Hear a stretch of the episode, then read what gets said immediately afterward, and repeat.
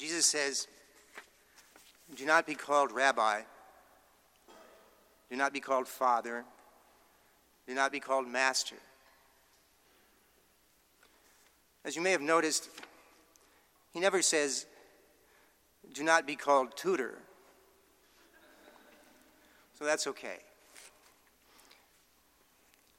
But of course, what really concerns our Lord is not simply the title or the rank that we have or that we aspire to. What concerns him is that very deep tendency that we have to compare ourselves with the others and to be so focused on our own status as to lose sight of the big picture. He says it three times in this gospel. He says, You have but one teacher, you have but one father, you have but one master. St. Thomas, in his commentary on this passage, he poses a question What does the Lord mean that you have but one teacher? And Thomas answers, We must say that he is properly called a teacher who has his teaching from himself, not he who disseminates a teaching received from another. And thus there is only one teacher, God, who alone has his own teaching. All truth originates in God. He's the only real auctoritas, authority. However, St. Thomas goes on to explain that there is still a sense in which there can be and are many teachers, namely in ministerio, in service. He says, if you seek authority as though you were the very source, you know, the origin of your teaching, then you seek what belongs to God. But if you seek service, you seek what belongs to humility. Humility, that's, that's really the whole point of the gospel. That's so difficult virtue. How can we tell if we have humility? Are you humble? You may have heard the saying if you think you're humble, well, then you're proud. But if you think you're proud, you're right. You are. So, is there no escape? Well, certainly, pride is very difficult to overcome isn't it? But humility is possible. It is possible. We see that in the saints. But if we're going to acquire it, we need to understand it. You know, St. Thomas, as I'm sure you know, he gave a lot of importance to definitions. He thought we needed good definitions not only in theoretical matters, like mathematics or physics, but also in practical matters. How can we strive for a certain virtue, such as humility, if we don't know what it is? And I really think that we might have the wrong idea. We might easily have the wrong idea about what humility is. We tend to think, don't we, that to be proud is to have a high opinion of yourself. And that to be humble is to have a low opinion of yourself. But that can't really be right, can it? After all, no one is more humble than Jesus. But he calls himself Master and Lord. Pride and humility are not mainly in our opinion about ourselves. They're not in what we think. Thomas explains this. They're not in what we think, but in what we desire. Thomas defines pride as the immoderate desire for excellence, wanting too much, wanting excessively to stand out. And humility is moderation in that desire. So you can be really excellent in some way, and you may know it, but you can still be humble if you're not too attached to your own excellence. On the other hand, you can be of low rank and know it, but if it makes you sad or takes away your peace, you're proud. But I think once we understand what it is, what pride is, what humility is, I think we can see that there is an escape from pride.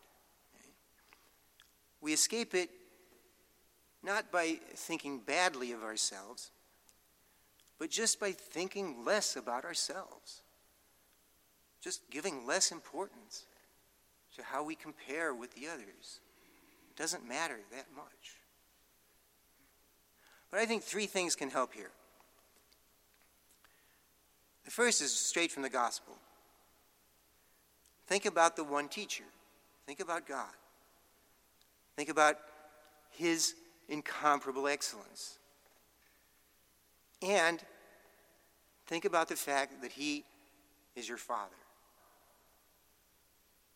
And be proud of that. That's a good pride. God is my father. And then you see, it's easy to see that all the differences among us are really trivial.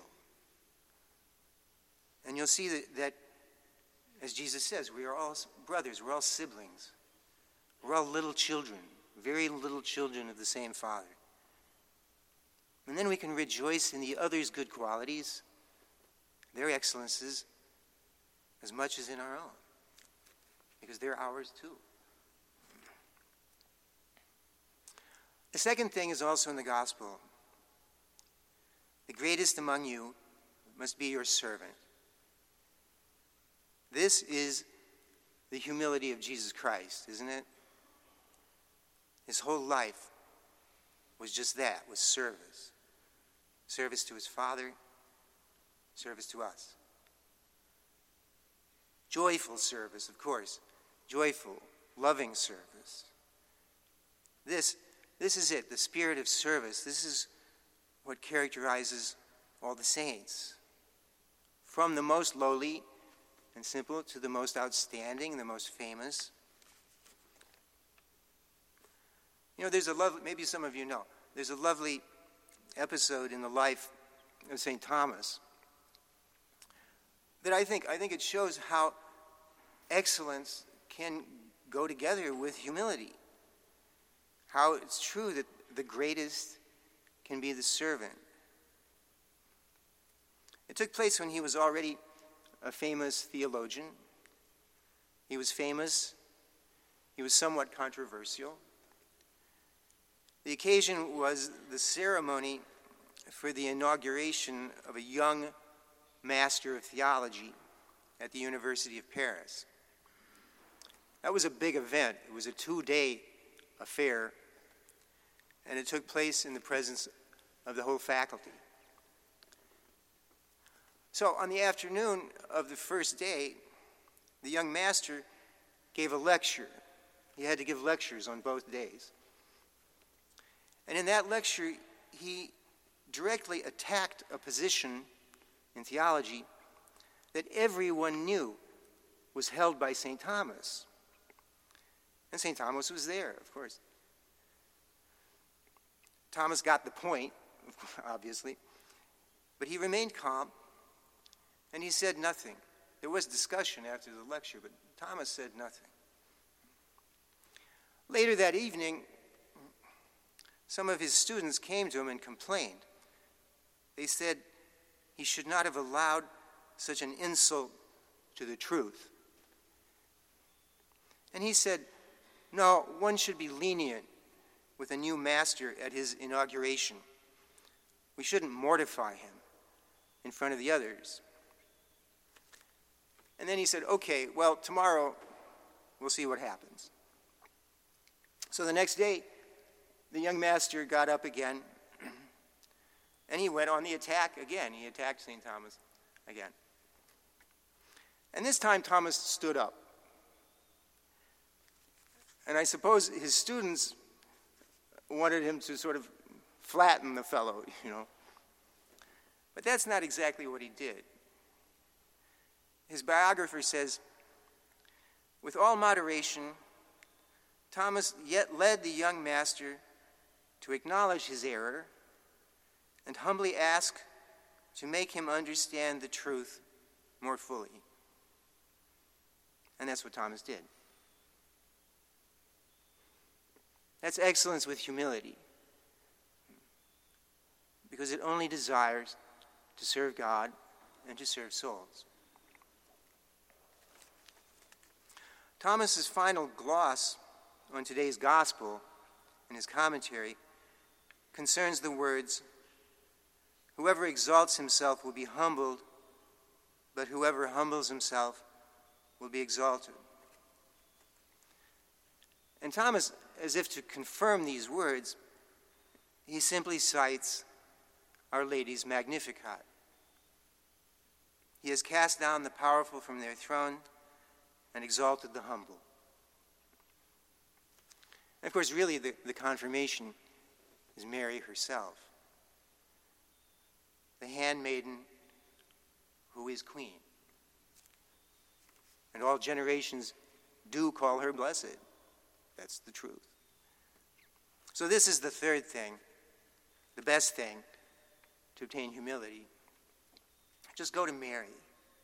Go to Mary every day like a little child and ask her for it. I think few things could be more pleasing to her son. In the name of the Father, and of the Son, and of the Holy Spirit.